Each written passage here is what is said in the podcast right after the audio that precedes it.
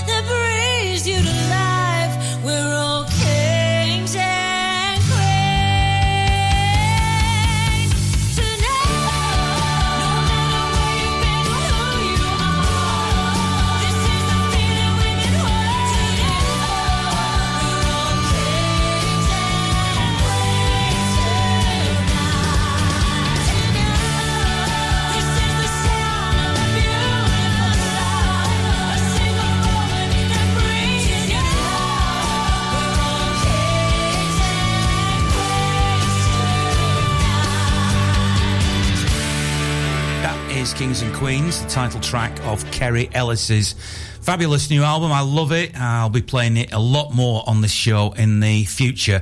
Uh, so let's hear from Kerry Ellis then. She's a Broadway star, she's a West End star, she's a singer. But how does she actually pigeonhole herself, if that's a fair thing to ask? You know, it totally depends on the day of the week. And I, you know, I think there's mo- a lot of times I would call myself kind of a, a, a singer because I do love that. But I think what I love the most is that I have variety in my life and I get to, you know, people say you can't have it all, but, you know, I'm a mum, I'm a wife, I'm a singer, I'm an actress, I'm a, uh, you know, I do podcasts at times, I do, I've done a book, I've done albums, you know, I get to do so many different things. And I think that's that's what I love.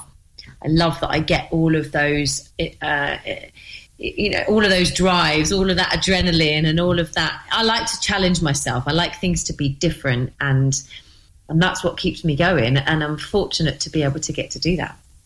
Given that variety is the spice of life, which is what you're saying, when you've appeared in shows like Wicked, where you've done a long run, is that less exciting for you, or, you, or because I, I, as a person who watches theatre, I marvel at the fact that people can reproduce over and over again in such minute detail, such specifically perfect performances. And you did that like so many others do. So when you do a long run like that, do you not like it? Is it something that you do just to make, to pay the bills? Yeah. Do you prefer the, the, the variety, which is, which, how does that all work for you? I, I mean, I've I've been doing musicals and long shows for over 20 years now, and especially for early on in my career, I was doing shows back to back, and it's kind of what I knew, what I loved, what I was familiar with. But I think people kind of forget how how different it can be every night and all that. And you know people uh, have their routines every day. Some people exercise some people run every day some people go for a walk some people you know do meditation yoga whatever.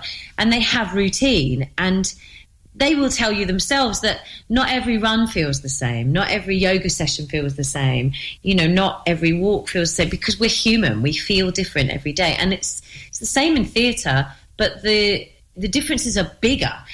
Yes, you have the routine of doing the same show every day, saying the same lines, you're singing the same songs, you're going in the same direction, but the elements are so different. The audience is the biggest thing. They're different every day, and the response to the audience, which is the beauty of live theatre, is different and that makes you react differently. You'll you'll probably be on stage with different people you know with long runs there's there's understudies there's sickness there's you know people change uh, throughout the company there's different musicians there's there, it, there's so many variables that happen because it's live.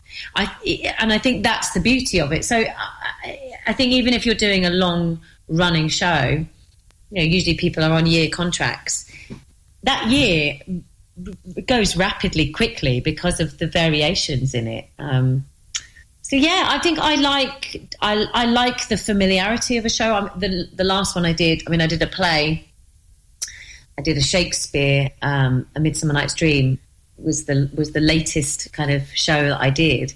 But prior to that, I did a musical called Anything Goes, um, which was amazing and I loved every second of it. And I loved being part of a company again. I really enjoyed that familiarity and that, um, you know, knowing what every day is like. That is kind of nice. Um, but, but yeah, then I also enjoy when I'm when I'm not being part of that, and like at the moment, I'm not in a show, and I'm here, there, and everywhere. I'm, I'm at the Lyric Theatre on Sunday. I'm at the Albert Hall on Wednesday. I'm, you know, on a on a ship on uh, the following week. It, you know, they all have their their bonuses and they all have their negatives. Um, but yeah, I, I, I, think I feel very fortunate to do a job that I love and that I'm passionate about, and it's something I kind of say to my kids. You know, find something you love. What do we love? Let's experience lots of different things, and let's find what you enjoy. And because you spend so long working, you want to do something that you in, enjoy doing, so that it doesn't feel like work. Are you in a position yet because of your amazing CV where you can actually choose what you do? Or do you still have to audition? Or how, how does that work? Um, I would love to say that I am in a position of choice, but I think I don't know if any of us are because it's it's very circumstantial our work. Um, you know, you're, you're, I say this to students now. If I go and do workshops and stuff with students, I say to them, you know, your life can change in a phone call, and my life still changes in a phone call most days. Um, you know, a, a, concert could come in literally this afternoon and, and, change my whole direction of where I'm going, and it's it's so flexible and fluid and inconsistent. Um, which for some people that just doesn't work for them. Not knowing where they're going, not knowing you know their their security just doesn't doesn't work. Um, but for me, it you know I, I never really know what's going to happen regarding to audition. Um, if it's a musical, I, I, it's a mixture. Sometimes they, they will call me, which is very nice, very flattering. But most of the time, I will have to go in and do something, whether it's whether it's read some script or sing a song or or do a bit of a workshop or a chat with the director. Generally, I, I you know there is that that conversation. Um, but yeah, it's always it's always different. Music is obviously massive to you, and I've had this debate with various creatives from musical theatre and, and other fans, if you like, like me, as what is the most important part of a, of a musical? Is it the music? It sounds obvious. Is it the story? Is it the, you know, the way that the, the whole thing is designed? I'm assuming because of your background and your, you know, you, you have great connections. You work with Brian May from Queen. You've, you've worked, you've, you've, you've sung several songs written by my own personal musical heroes, Benny and Bjorn from ABBA on your albums, you know, where Story of a Heart and Anthem and from Kristina and things like that. You've done all that. So I wonder whether the thing that draws you most to a musical is actually the music. Sometimes, yes. Um, sometimes it is. And, and things like if I go and, or if I hear a musical first, something like Dear Evan Hansen, which I did hear the music first, I fell in love with that music. And I think as a kid, you know, I heard, I was obsessed with Les Mis and Miss Saigon as a kid because I knew the music, and that did draw me in. And then obviously when I went to see the musicals later, I was just obsessed. Um, so yeah, the music is a massive part of a show. Um, but that said, I think if you like now, it, it's it has to be more than that. It has to be the the entirety. Because if you go and see a show that's brilliant music, but the story isn't great, yeah, you still enjoy the show, but you don't. You're not completely trans. Uh, you know, transported away for that period of time, which is what you want in a show. You want to be, you want to feel something. You want to be moved. You want to, uh, you know, come come away talking about it. Um, and I think if we if we all knew what the secret to a you know the perfect musical was, we'd all be millionaires and we'd all have musicals out there. And I think I, I realise how difficult it is to put on a new musical. I've been part of of, of new musicals way back when I was kind of doing um, We Will Rock You, and I've, I've, I've seen that how that develops, how that happens. Um, and then more recently with with new musicals, I do lots of workshops, and I'm part of um, Lady M, the musical, which is in development at the moment. And you know, it's fascinating to me to to see the development and how it all was put together, and how long it takes, and how many changes it goes through, and and it's it's hard, you know, it's difficult, and I we never quite know what's going to connect, what's going to resonate with people. Um, you know, you can because they're because they're so different. You look at the musical like Six, you know, which is is is is so was a whole new entity. It was young and fresh and different, and it just struck a chord with people and went went berserk. Same with Hamilton. Hamilton was so different, but it just struck a chord and just kind of flew and took off. But you know, you don't, you don't know what's going to work, um, and there's so many factors that have to have to be um, considered. I mean, I just got an email this morning telling me that Wicked on Broadway is about to turn 20 and, uh, you know, they're celebrating 20 years. And, and I look at Wicked and I go, you know, what is it that makes that a hit? Is it, the, is it our connection to the Wizard of Oz? Is it our, is it the, is it Stephen Schwartz's incredible music? Is it the identifying with somebody that's that's not so straightforward, or relationships, or is it the costumes? Is it the you know what is it? But I think essentially it's it's a story of it's a story that we we want to be moved by. I think. I can understand that. That's only the first part of my interview with Kerry Ellis. Two more parts of that interview to come in the following week. She is absolute, as far as I'm concerned, West End and Broadway royalty. And you will hear all about her new album, Kings and Queens, working with Brian May and all sorts of other stuff in the coming weeks. But for now, I've got to finish this little section. I'm going to by playing the song she's probably best known for, which is singing Defying Gravity from the amazing Wicked.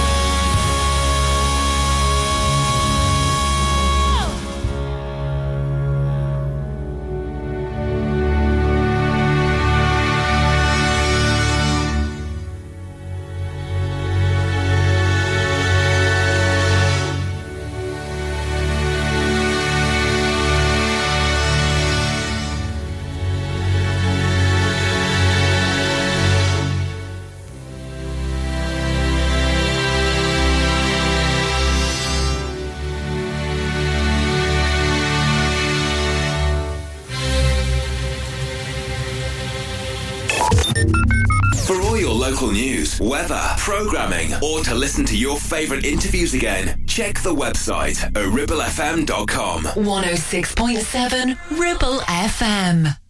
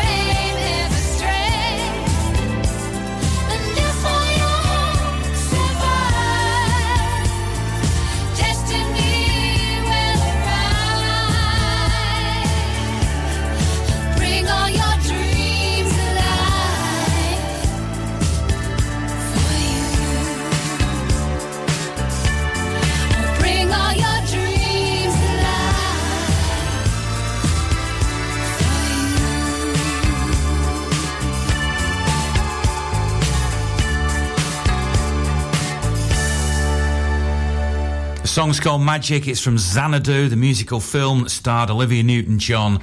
And that seemed an appropriate way for me, Ian Cheeseman, here on Break a Leg, to introduce my next guest, which is Ben Hart, who is Jadu. He will be performing at the Quays Theatre, the Lowry Theatre, on Monday, the 23rd of October. Before that is at uh, Northwich at the Memorial Court the day before on Sunday, the 22nd of October. A magician who mystifies his whole audience. So, how does he do it? How can he explain his show? That's what I asked him.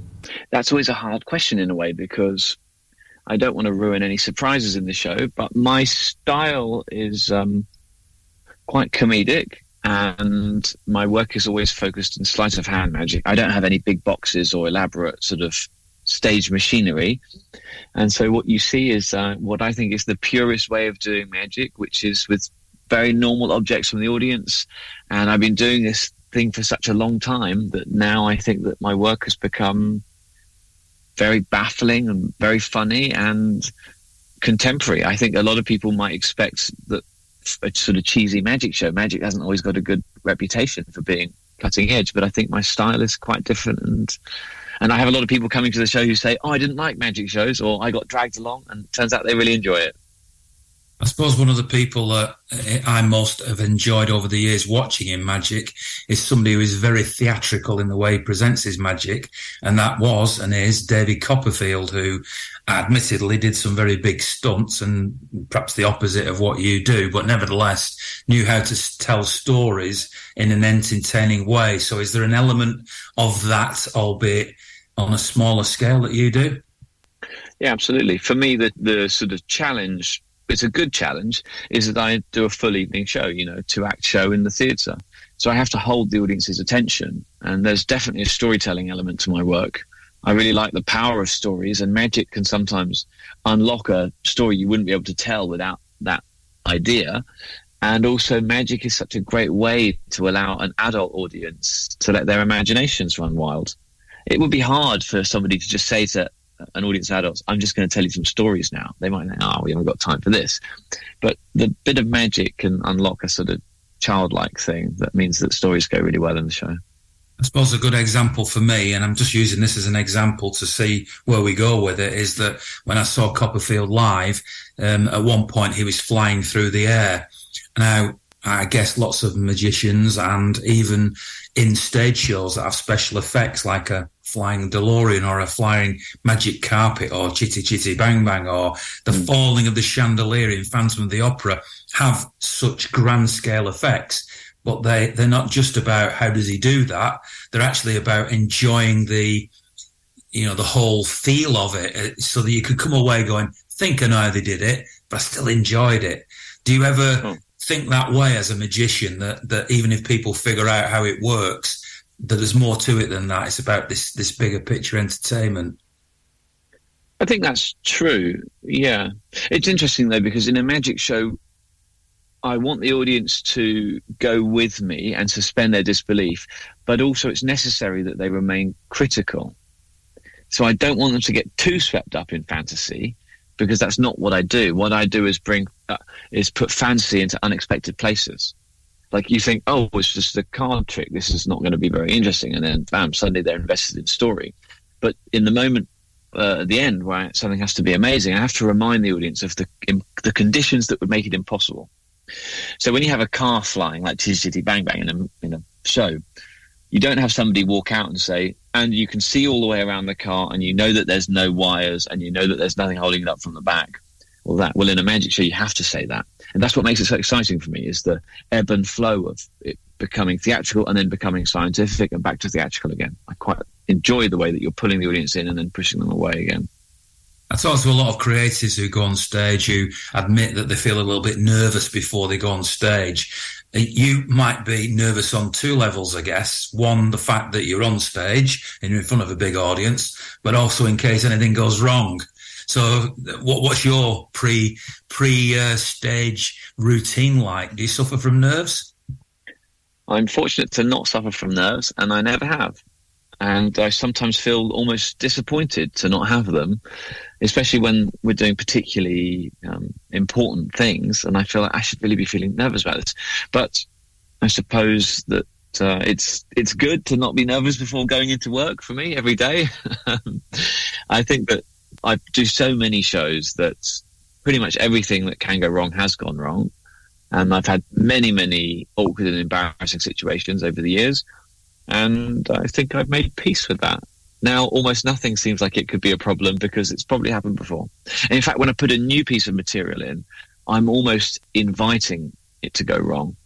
Because only when something's gone wrong can I realize that it A might go wrong like that, and B, how to prevent that from happening. And one of the things I say in the, rehe- the rehearsal room all the time is I might make a mistake and the people around me will think like, oh, hmm. Ben's made a mistake. And I say, that's great because now we know that, that bit. Now we know that can go wrong. And so it's about putting the, the chance of failure in a situation that allows you to still make new work for the audience, but also so that they don't notice that it went wrong. How do you deal with that then? Is did you go into Tommy Cooper mode? I have um, loads of systems that will give me ways to get out of things. A simple example is the types of things that can go wrong are often not not ones that you would think about. For example, I'll, I'll keep talking about let's say a deck of cards. If we have a deck of cards, well, I might drop them, and maybe those cards had to be in a spe- specific order. Now, the chance of me dropping them is very slim. It happens probably happened two or three times in my entire career that I've just accidentally dropped them. So I always set two packs of cards. So if I drop one, I just go into my bag and pick up the next one. So really, I just put in place spares like that. Or I have a sort of tree diagram of that error would mean and how I would get out of it if it went wrong. And the audience never sees those errors. But when you're dealing in a magic show that's a full length show, there can be hundreds of props and things to touch and move around. And just like if you're moving stuff around your kitchen, you might drop a glass or something. Those mistakes, they happen. Have you done this all your life? Was this was this you as a child as well? Uh, yeah, I started when I was a little kid. In fact, my earliest memories have magic in them. So I was definitely doing it from a, from about the age of five, because I remember being at a kid's birthday party and they had a, a magic clown who invited me up on stage, and the kid sitting next to me said, "Don't invite Ben on stage; he's already a magician." So I don't know what magic I was doing back then, but I must have been doing something interesting. and you obviously still enjoy it just as much. I mean, it, it changes, does it, all the time, or is it fundamentally really the same? The things that I enjoy change a lot. Um, I've evolved a lot in what, what it is that keeps me interested. I used to be interested in the technical challenges of can I learn this? Can I do that? And, you know, can I can I make the audience laugh? Can I get better, louder applause? All that stuff. It seems quite technical. Now, um, I'm very interested in the idea that I am simply showing the audience a feeling of astonishment that's already inside of them. And that's completely changed the direction of interest for me. It used to sort of be about me. The audience is applauding me. But now it's very much about the audience is applauding themselves and their ability to find amazement in that sometimes those mundane props. Well, we all need escapism in our lives, that's for sure. And uh, it sounds like you provide the perfect opportunity for that. Um, just my final question, uh, which is not related to your show. Um, I don't know whether you're, because obviously this is a radio show and I mm. play music. Um, have you got a favourite piece of music from a show, from a musical that, that you enjoy watching? Oh, I don't know. That's a really hard question. I have very eclectic taste in music because I'm always listening for things that might inspire my own shows. And I want to therefore be surprised. So, you know, I have my streaming service for music and I let it run wild. So I couldn't necessarily put my finger on anything specific, but I always like the things that I think I don't like. That's what I've learned. So Everything I think is not for me, I end up realizing it is. So what shall I play for you then? Give us an example of the sort of thing that could. I think that the, I think the right answer to that would be you should surprise me with something you think I'd hate.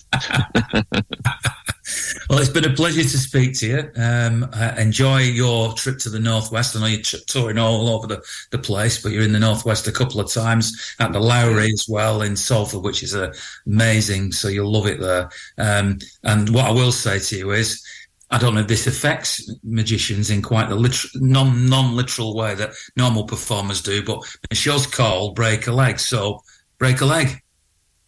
Thank you very much. Well, that was Ben Hart, who is Jiddu. He will be uh, in the Quays Theatre at the Lowry on Monday, the 23rd of October, with his fantastic, um, amazing magic show. He asked me to surprise him with a song he might not like. Well, how can I guess that? But here's a traditional musical theatre show, which he might not like. I hope he does like it, actually. This is Doris Day and the Deadwood Stage. Oh, the deadwood stages are rolling on over the plains. With the curtains flapping and the driver a slapping the reins. A beautiful sky, a wonderful day. Whip crack away, whip crack away, whip crack away. Oh, the deadwood stages are heading on over the hills. Where the engine arrows are thicker than porcupine quills. Dangerous land, no time to delay. So whip crack away, whip crack away, whip crack away. We're heading straight for town, loaded down with the fancy cargo. Care of Wells and Fargo, Illinois. Boy, oh, the Deadwood stage is coming on over the crest. Like a homing pigeon that's a hankering after its nest. 23 miles we've covered today. So whip crack away, whip crack away, whip crack away. The wheels go turning round, homeward bound. Can't you hear 'em humming? Happy times are coming for to stay. Hey, we'll be home tonight by the light of the silvery moon. And my heart's a thumping like a mandolin a plucking a tune. When I get home, I'm fixing to stay. So whip crack away, whip crack away, whip crack away. Whip crack away, whip crack away, whip crack away.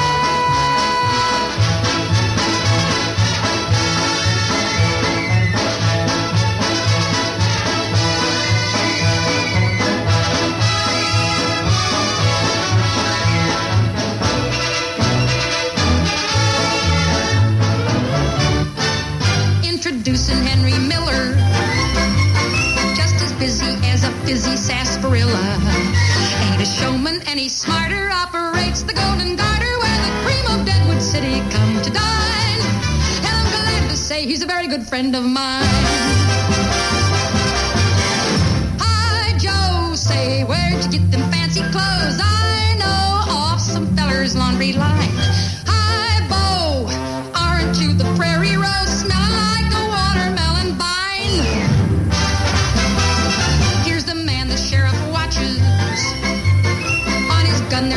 27 notches.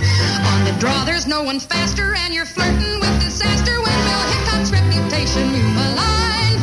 And I'm glad to say he's a very good friend of a friend of mine. Oh, my throat's as dry as a desert thistle in May. In the Golden Garter, gonna wet my whistle today. Last of the bars, a three-legged crow. Set 'em up, Joe, set 'em up, Joe, set 'em up, Joe. Set 'em up, Joe.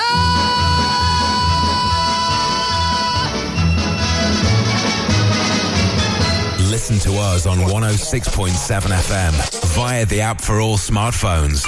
Streaming from our website and on smart speakers. Play Ribble FM. This is your local radio station.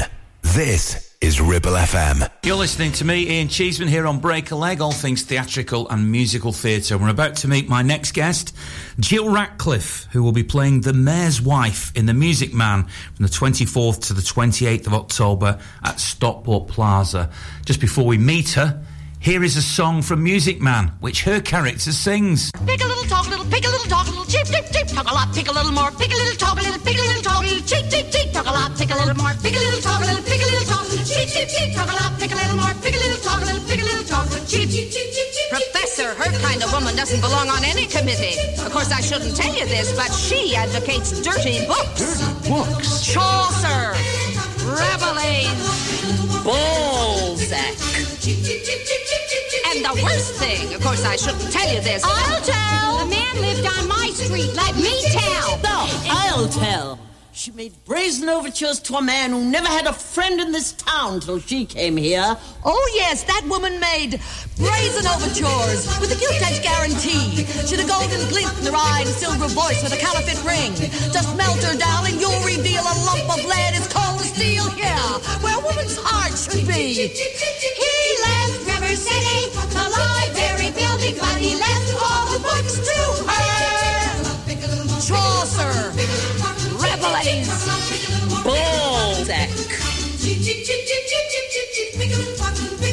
Just a minute here, Professor. Sorry, we need your credentials. Why, certainly, gentlemen. I have just what you want over my hotel. Please come with me. Good night, ladies. Good night, ladies. Good night, ladies.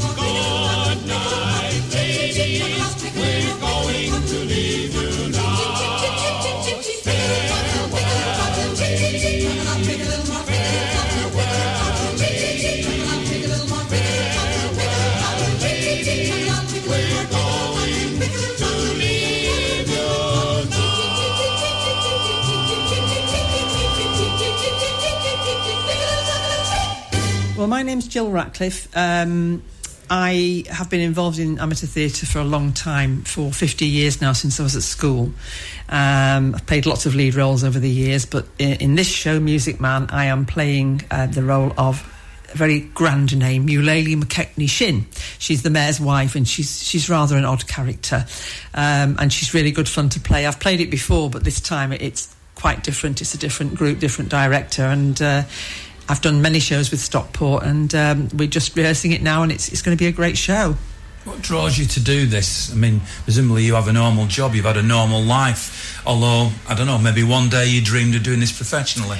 Yeah, I started my working life as a police officer, and that didn't work out. And then I did a, a diploma in opera at the Royal Northern, and um, that realised there wasn't much money to be made from singing for a living unless you were very lucky. So uh, I've been a PPE specialist or built up to it for the last 35 years. So I take care of people in the workplace. Um, but this this is something that once you get a bug for amateur theatre, whether it's musicals, plays, anything involved, front of stage, back of stage, anything really, it's a passion you never really lose. Um, it's that buzz you never lose that buzz of going on stage. And and I love doing comedy now. As I've got older I do more comedy roles and there's nothing better than hearing the audience really laughing when you've delivered a line really well. I suppose the only thing I can compare it with when you talk about it being a buzz, because you're not the only one who said that to me, is maybe it's like an adrenaline junkie who drives a fast car or Mm. or an athlete who gets that running high or whatever. Is it is it that type of thing? Is it an ego thing to stand on stage and get a lot of adulation? Well, I mean, they, th there are two schools of thought about how you deal with stress, and my job's quite stressful. So you either go and chill out and do something very low stress, or you do something that's more stressful. So I've always believed in doing the theatre, and to be honest, you rehearse for several months for an amateur show. Uh, for a musical anyway, so you should really know what you're doing by the time it goes on stage. But you, you have butterflies more than nerves, you know, just in the wings waiting to go on. But once most of us are out there, we're in our element. We can't wait to, to give people a show. That's what they've paid for. That's what we've worked hard for. And you have to enjoy the rehearsal process because there are a lot of rehearsals. So that's putting the show together. And we all have things that we do outside of this. You know, we all have, have to have careers that make our, our money for us, pay the bills. So we come together in rehearsal times and we just, they're like a family, really. You spend more time with them than you do with your family towards the end. Um, but yeah, it, it's a real buzz. And also, it is a bit of, um, I think most performers are slightly insecure. So when you get that applause for you've done well, it, it's kind of validation and, and it's, it's lovely to get that. Here's a question I don't often ask, but I'm going to ask it. What does it feel like when the show's over? When you've done that last curtain call and the last night, and you go home and you think, that's it, it's over, and I don't know when the next one will be. What does that feel like? Well, f- for many years, I used to get what we call a show low. So you got the blues. The following day, you'd be bereft because you thought, wow, you know, you're working at such a pace. As I've got older, I don't get that quite so much now um, because you, you just get older and wiser, basically. But yeah, it definitely puts you on a roller coaster ride, and it's a really enjoyable roller coaster ride. So, but I've always got something else in the pipeline. So, uh, and most people have an eye on what they're going to be doing next because there are shows going on all the time. Some people are doing more than one at the same time as well. So, uh, you know, you, you, I think you're just looking for what the next opportunity is going to be to do something good, fun, and exciting. What's the best role you've ever had then? I get asked that quite a lot. Um, when you say best, I mean that that's a subjective. Yeah, well, I mean, I, I really, I mean, a, a role I played that I absolutely adored was Guinevere in Camelot. Um, I must have been 30 years younger when I did that. Um, but I played Dolly in Hello Dolly twice, and that's that's a, massive part. And it's a really, you know, it's a really great role to play. It's a really good comedy role. She's singing, she's dancing, she's doing everything. But there've been lots of parts that I've really enjoyed playing in. In I I love Rodgers and Hammerstein, all the old school musicals, you know, as well as the modern ones. Um, and there are still parts I want to play. So Like what? Um, there's a role in Nine to Five, um, which I'd love to play. And ironically, you know, whenever you're trying to think of it, you can't remember the name of the character. Um, and there are there are various parts that you know in different things that um, that I had didn't I never got to play, and I'll never play now because I'm too old. So you just have to move on from that. But um, Violet Newstead, that's the role in, in Nine to Five. Sorry, I just just forgot what it was then. Um, but yeah, I mean, I'd love to play the Merry Widow because I'm an opera singer at heart, although I sing different styles. You'll hear me singing more operatically in this show because that's uh, that's the nature of the of the soprano role. Um, but you know, it, it's just finding things at my age. I'm 63 now, and I still want to carry on doing it as long as I can. Um, and you know, th- there are there are decent older roles for ladies in musicals, like Nettie Fowler in Carousel. She sings "You'll Never Walk Alone," which all the football fan- fans think was Gerry the Pacemakers. Of course, it was from that.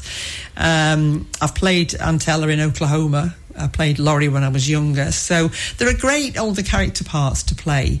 Um, and Gilbert and Sullivan have a lot of older female roles. There's always a fe- an older female role in those as well. So, and that's more operatic, if you like. So, uh, so yes, I'm just looking forward to what's coming next. To be honest. In a recent newspaper column that I wrote, um, funnily enough, I wrote about, and I think I don't think you'd be too old for this role, but I've talked about uh, an actress who played um, Rebecca, Rebecca McKinnis, who's played. First of all, she was the mother of Jamie in um, Everybody's Talking About Jamie, and she was also in um, the mother in Dear Evan Hansen, both with fantastic songs to sing that I absolutely adore.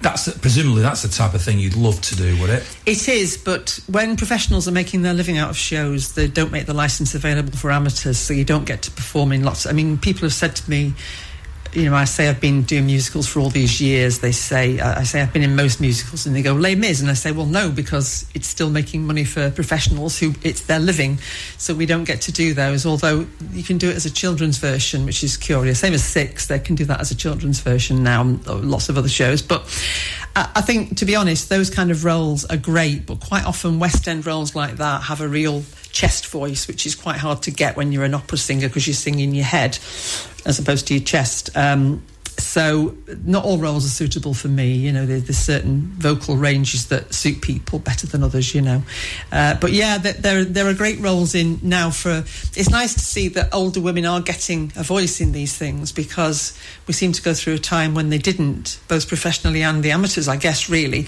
So I don't struggle to find interesting things to take part in anymore, and I know lots and lots of people, so I get messages. I got asked last night to take a rollover, which is uh, six weeks' time. They're putting the show on. So when people know you, you do get asked and invited to do things, you know, which is quite good fun and I suppose a bit flattering, you know, that people think you're capable. So that that's always nice, although it puts you under a lot more pressure. So, yeah, but uh, I, I'm just really enjoying doing this, this at the moment. It's really good fun. If I was to ask you, and this is this is a, a great question for you to answer, particularly because I ask it to all my guests, really, is what's your favourite musical and what song can I play for you? Now, you, the world's your oyster now. Any song you like, any range. Don't have to be a female lead or anything. It can be anything. What would you want to play? Oh, that's a really tough one. Um, I think. Um, oh, what can I think that I would really like to hear? I think "You'll Never Walk Alone" from Carousel is is something that I'd like to hear. I mean, that that never gets old for me. It's the most beautiful, moving song, and so if you could play that for me, I'd be very grateful.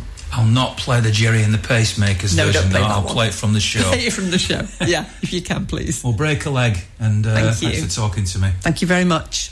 That's the wonderful Jill Ratcliffe, who will be playing the Mayor's Wife in The Music Man at Stockport Plaza, 24th to the 28th of October. Uh, another one of those amazing Amdrams performed this time by Stockport Operatic Society. We'll be meeting more of the cast and the creatives involved in The Music Man in the coming weeks right here on that show. She wanted me to play the ending of Carousel, You'll Never Walk Alone. So this is the film version. I hope she enjoys it as much as I do. What a great ending to a film this is. I can't tell you any sure way to happiness. I only know that you've got to go out and find it for yourselves. You can't lean on the success of your parents. That's their success. And don't be held back by their failures. Listen to him. Believe him. Makes no difference what they did or didn't do. You just stand on your own two feet. The world belongs to you as much as to the next fella, so don't give it up. And try not to be scared of people not liking you. Just you try liking them. And just keep your faith and your courage, and you'll turn out all right. It's like what we used to sing every morning when I was a boy at school. Maybe you still sing it. When you walk through a storm, hold your head up high. You know that one? And don't be afraid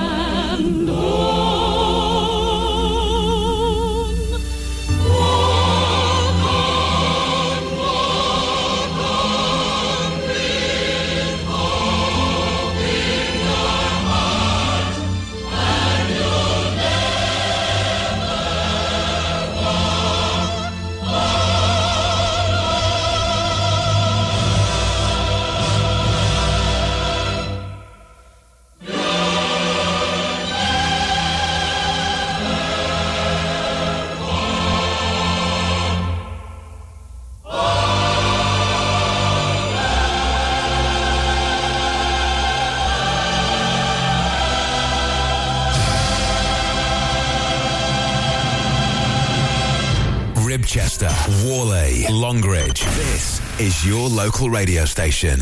This is Ribble FM. Oh, we can rebuild the family name. We'll be resplendent, casting off all sense of shame. We can resume our former style, living in such a country. We can rebuild the family name. We'll build a mansion on this land. We'll build a mansion and regain the upper hand. Can't see his fortune go to waste. We are the stalwarts of good taste. We'll build a mansion on this land.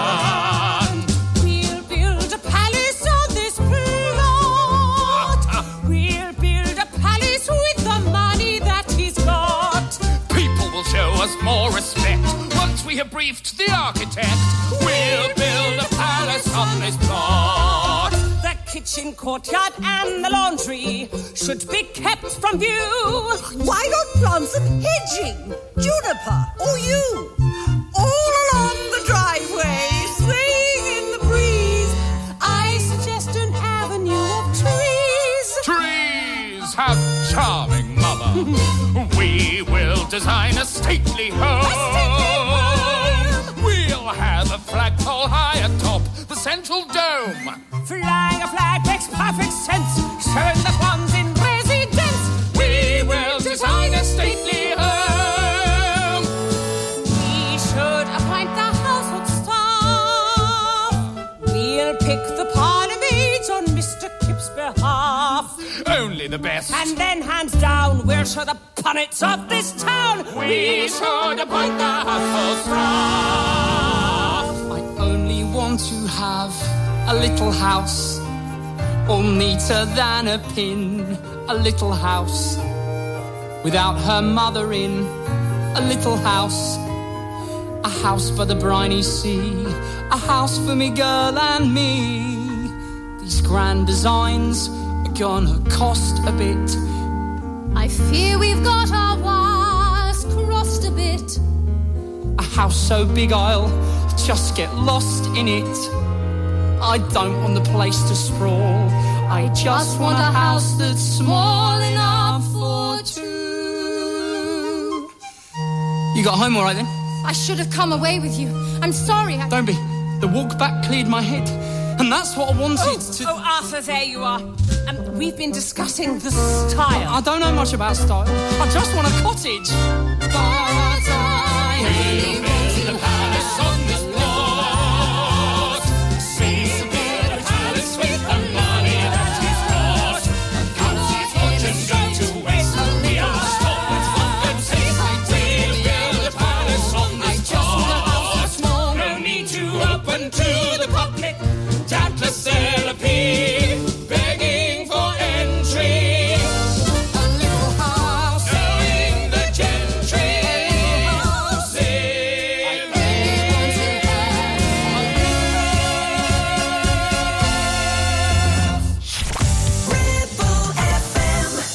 listening to the first hour of Break a Leg with me, Ian Cheeseman, and I hope you enjoyed it as much as I did putting it together. And I was particularly excited to speak to the West End and Broadway legend that is Kerry Ellis, who you'll hear more from in the coming weeks.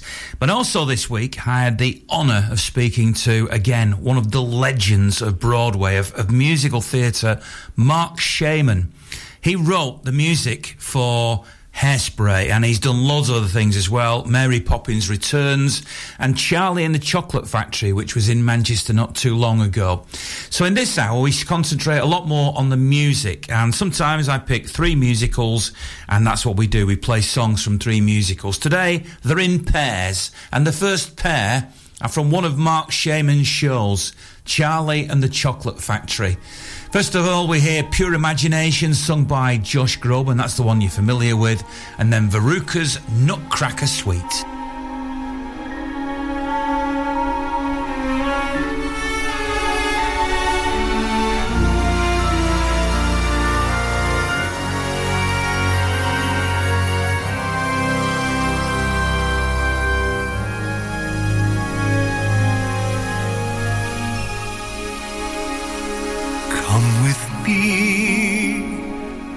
You'll be in a world of pure imagination. Take a look,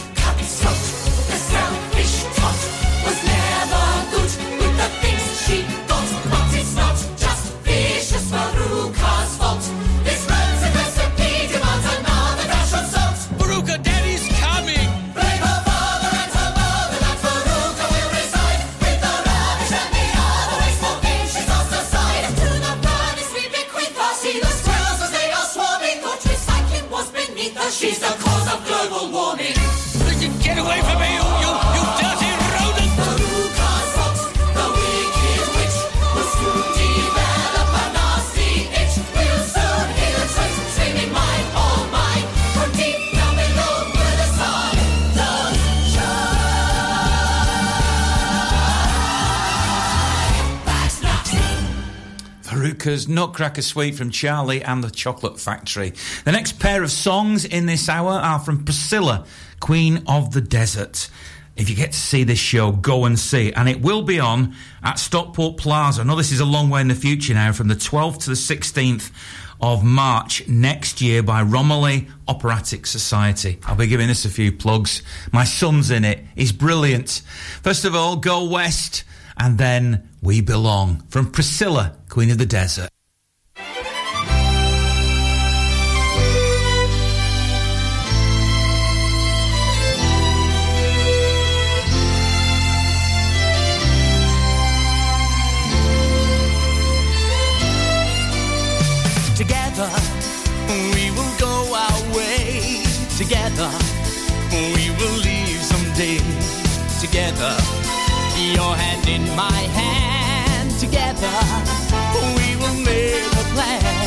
Together, we will fly so high.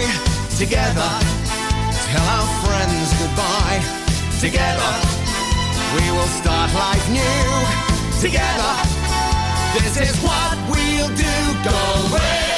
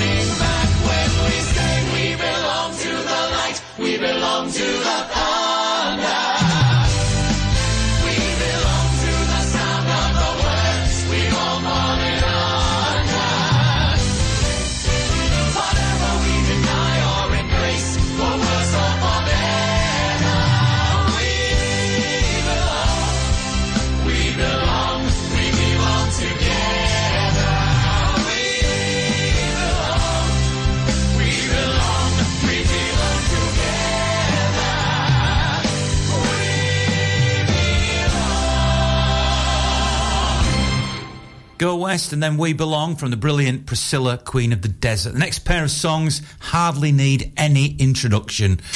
From the unbelievable Les Miserables, I dreamed a dream, and do you hear the people sing? There was a time when men were kind, when their voices were soft, and their words inviting. There was a time when love was blind, and the world was a song, and the song was exciting. There was a time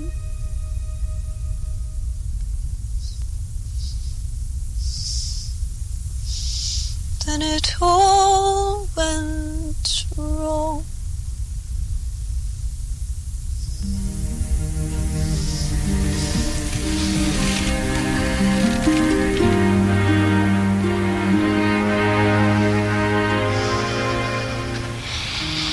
I dreamed a dream in time gone by,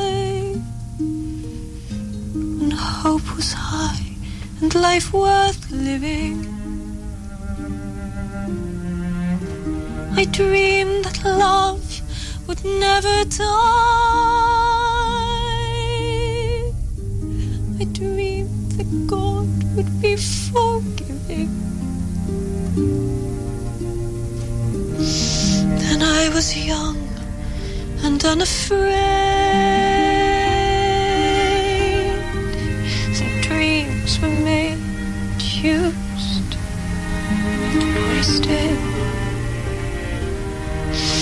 There was no ransom to be paid, no song unsung, no wine untasted. But the tigers come at night with their voices soft as thunder as they tear your hope apart. As they turn your dream to shame.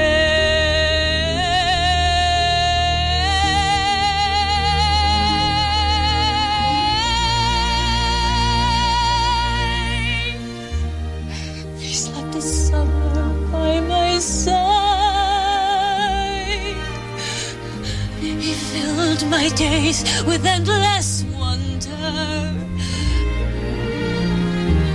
He took my childhood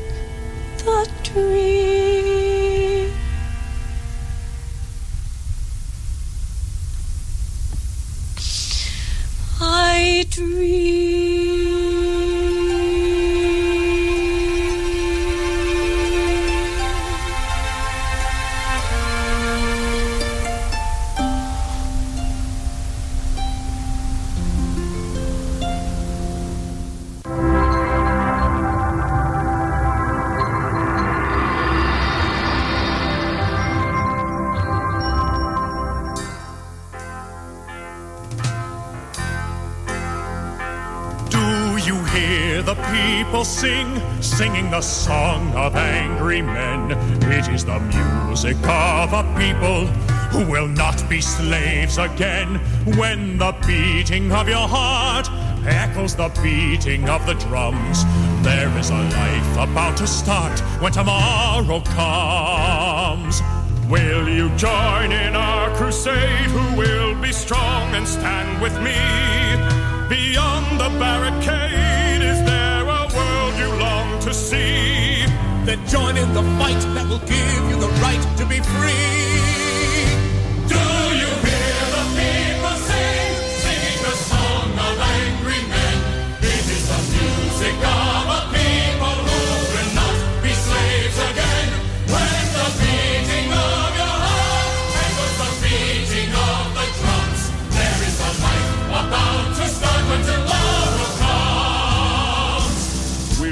Give all you can give so that our banner may advance? Some will fall and some will live. Will you stand up and take your chance? The blood of the martyrs will water the meadows of France. Do you hear the people sing, singing the song of angry men? It is the music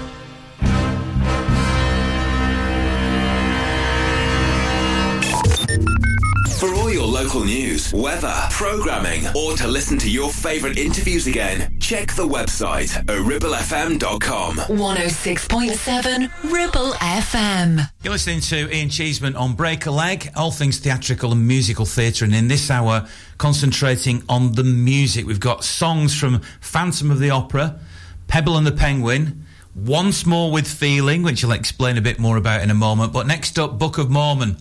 And since we're doing these songs in pairs, this seemed an appropriate song to play because this song is called Two by Two because that's what the Mormons do when they go off on a mission. And of course, their headquarters are in Salt Lake City. So we're going to play the song Salt Lake City, which you'll get more when you hear the lyrics. Hope you enjoy these two. most important time of a Mormon kid's life is his mission. A chance to go out and help heal the world. That's my mission.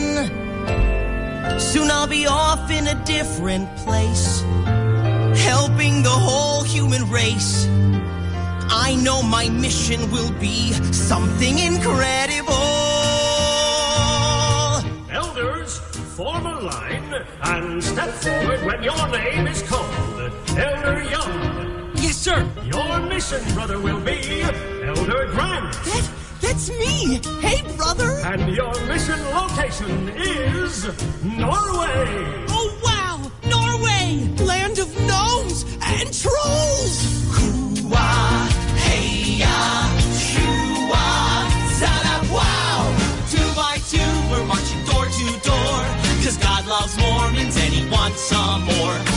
A two-year mission is our sacrifice. We are the army of the Church of Jesus Christ of Latter-day Saints. Two by two, and today we'll know who will make the journey, when and where we'll go. We're fighting for a cause, but we're really, really nice. We are the army of the Church of Jesus Christ of Latter-day Saints. Elder White and Elder Smith. Oh, I knew we'd get paired together. Your location will be France. France, land of pastries and turtlenecks.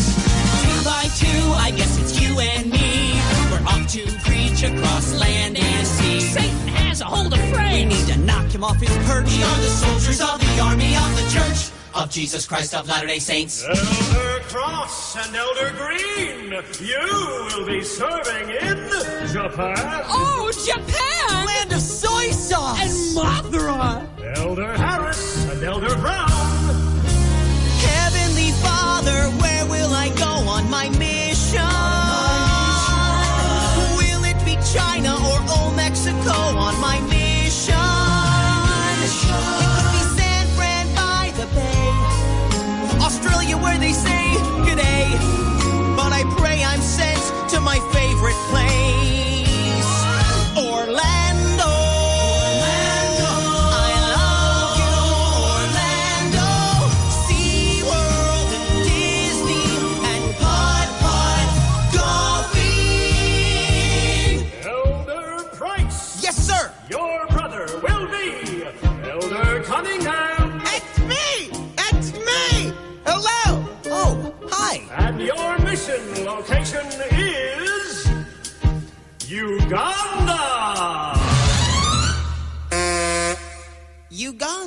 Uganda.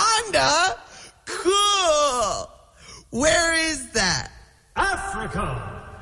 Oh boy! Like Lion King. Two by two, and now it's time to go. Our paths have been revealed, so let's start the show. Our shirts are clean and pressed, and our haircuts are precise. We are the army of the church. We are the army of the church. We are the army of the church of Jesus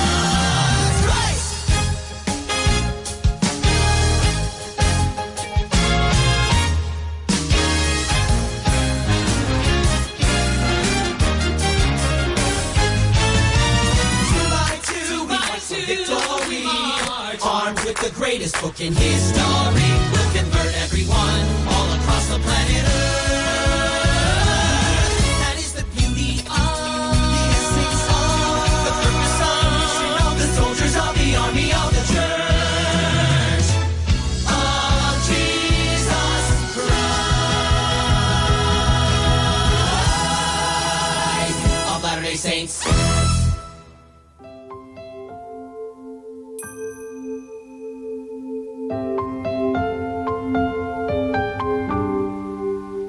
Mother once told me of a place with waterfalls and unicorns flying, where there was no suffering, no pain, where there was laughter instead of dying. I always thought she'd made it up to comfort me in times of pain, but now I know that place. Now I know its name. Salt Lake City, not just a story Mama told, but a village in Utah where the roofs are thatched with gold. If I could let myself believe, I know just where I'd be. Like on the next bus to paradise. Lake City. I can't imagine what it must be like, this perfect, happy place. I bet the goat meat there is plentiful, and they have vitamin injections by the case. The warlords there are friendly, they help you cross the street.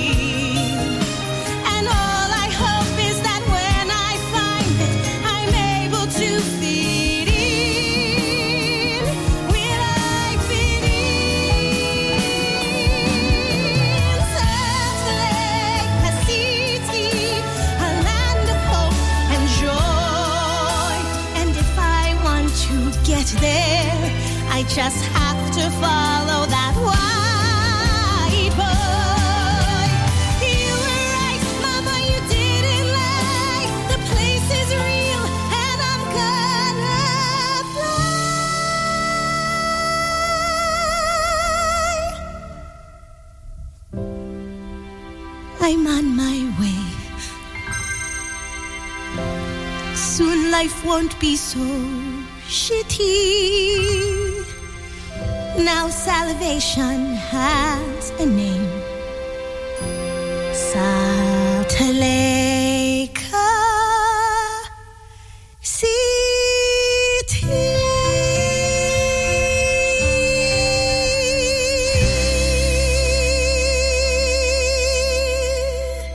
Of Mormon now is one of the longest running ever West End shows. Very, very successful.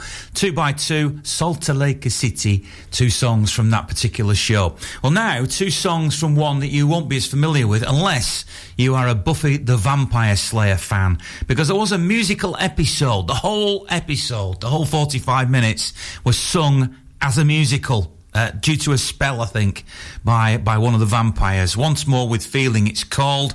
Uh, this was uh, an episode in the sixth season, which ran from 1997 to 2003. And one of the reasons why this sprung to my mind was uh, I was interviewing Brendan this week. You'll hear it in a future episode of Break the Leg, who is bringing a one man parody round to this area uh, to celebrate, I suppose, um, the great uh, theatre that was Buffy the Vampire Slayer. That certainly will be when he's on stage. So, once more with feeling, two songs from that, something to sing about, and where do we go from here? Life's a show, and we all play our parts. And when the music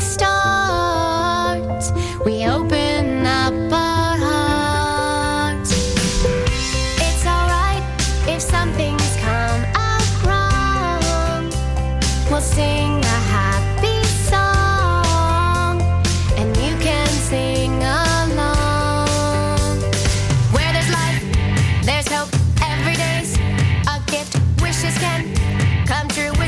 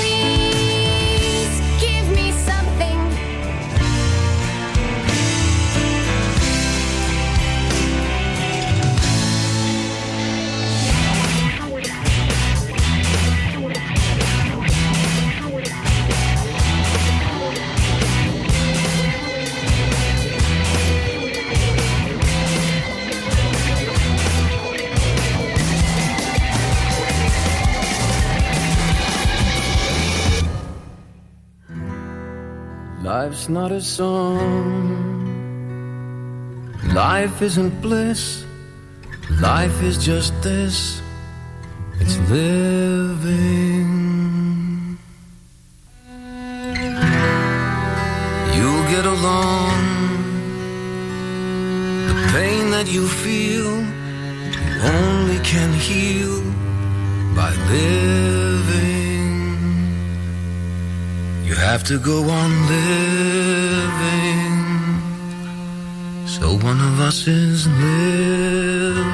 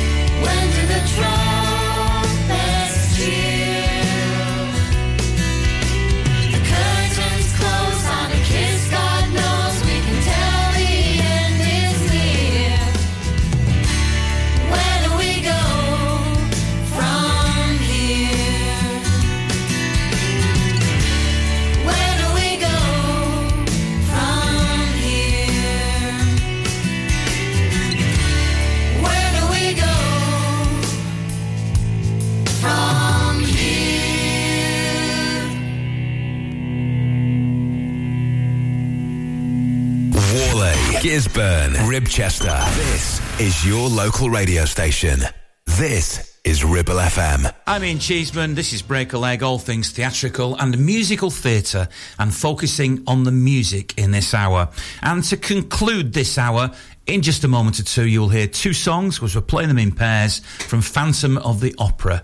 But before that, a musical family film which came out in 1995. It uh, starred the voice talents of Martin Short, Tim Curry, Jim Belushi, uh, Shani Wallis, all sorts of great, great talents. It was directed by Don Bluth and Gary Goldman. And it was written, the music, by Barry Manilow. Here are two songs from that now called Now and Forever and Hopeless, Helpless Romantic.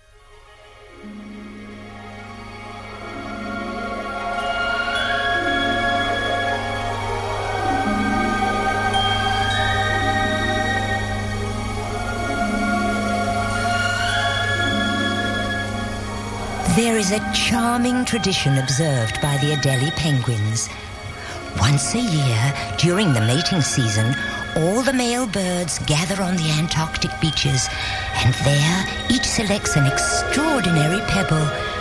With pebble in hand, each male presents his precious gift to the lady he most desires. If she accepts it, they mate for life.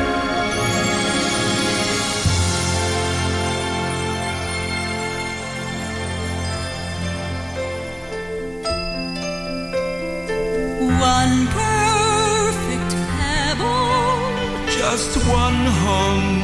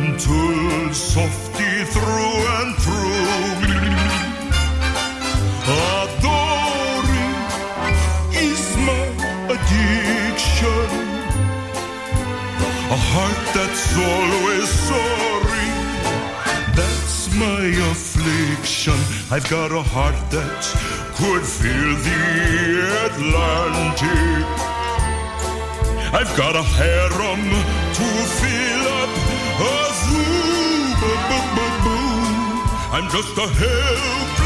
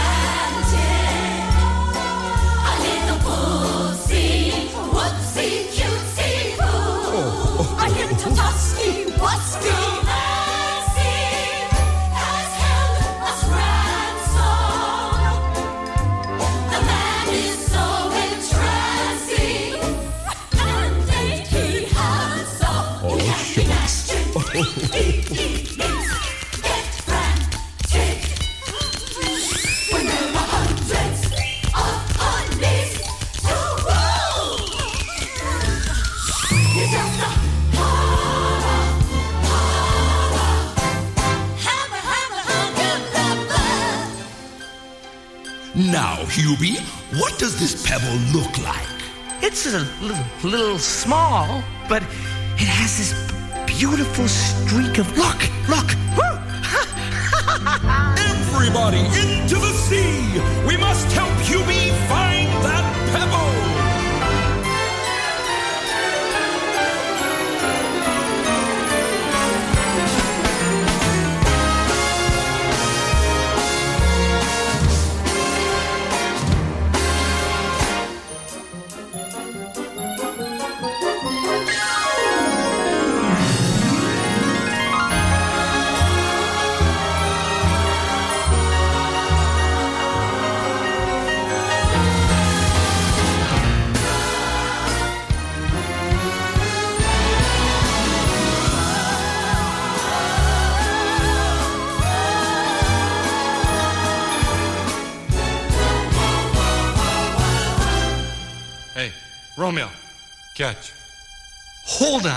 this time, okay? When the cause is true love, no battle is too fierce, no journey is too long, and no search is too formidable.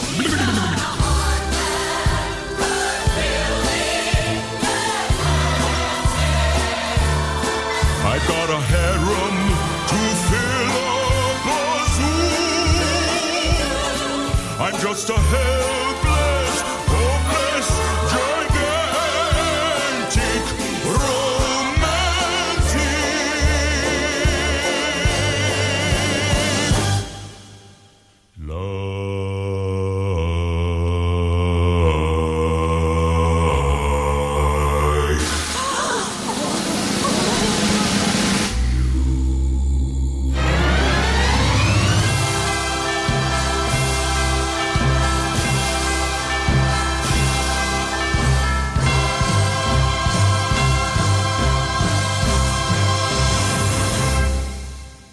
finish off this hour, two songs from one of the greatest musicals ever written Phantom of the Opera.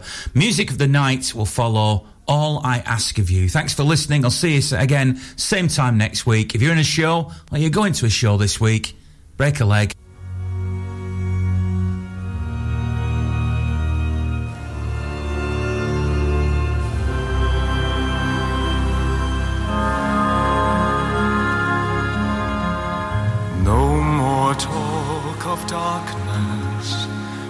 Forget these wide-eyed fears. I'm here, nothing can harm you. My words will warm and calm you. Let me be your freedom.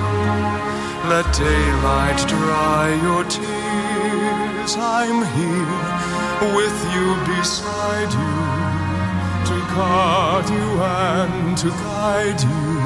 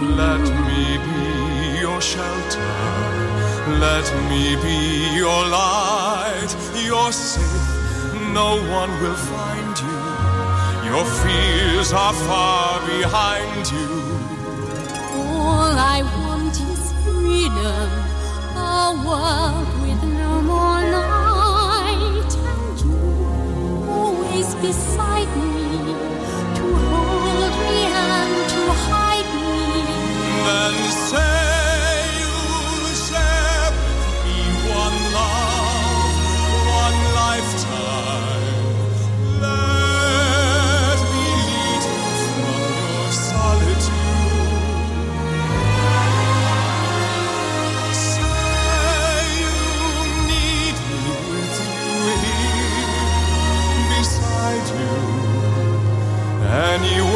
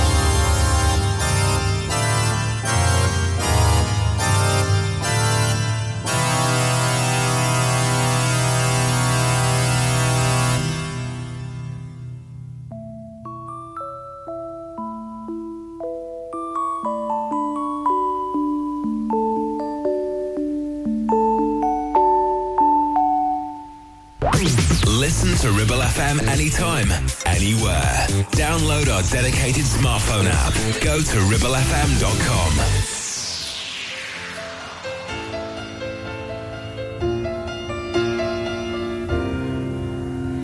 Tell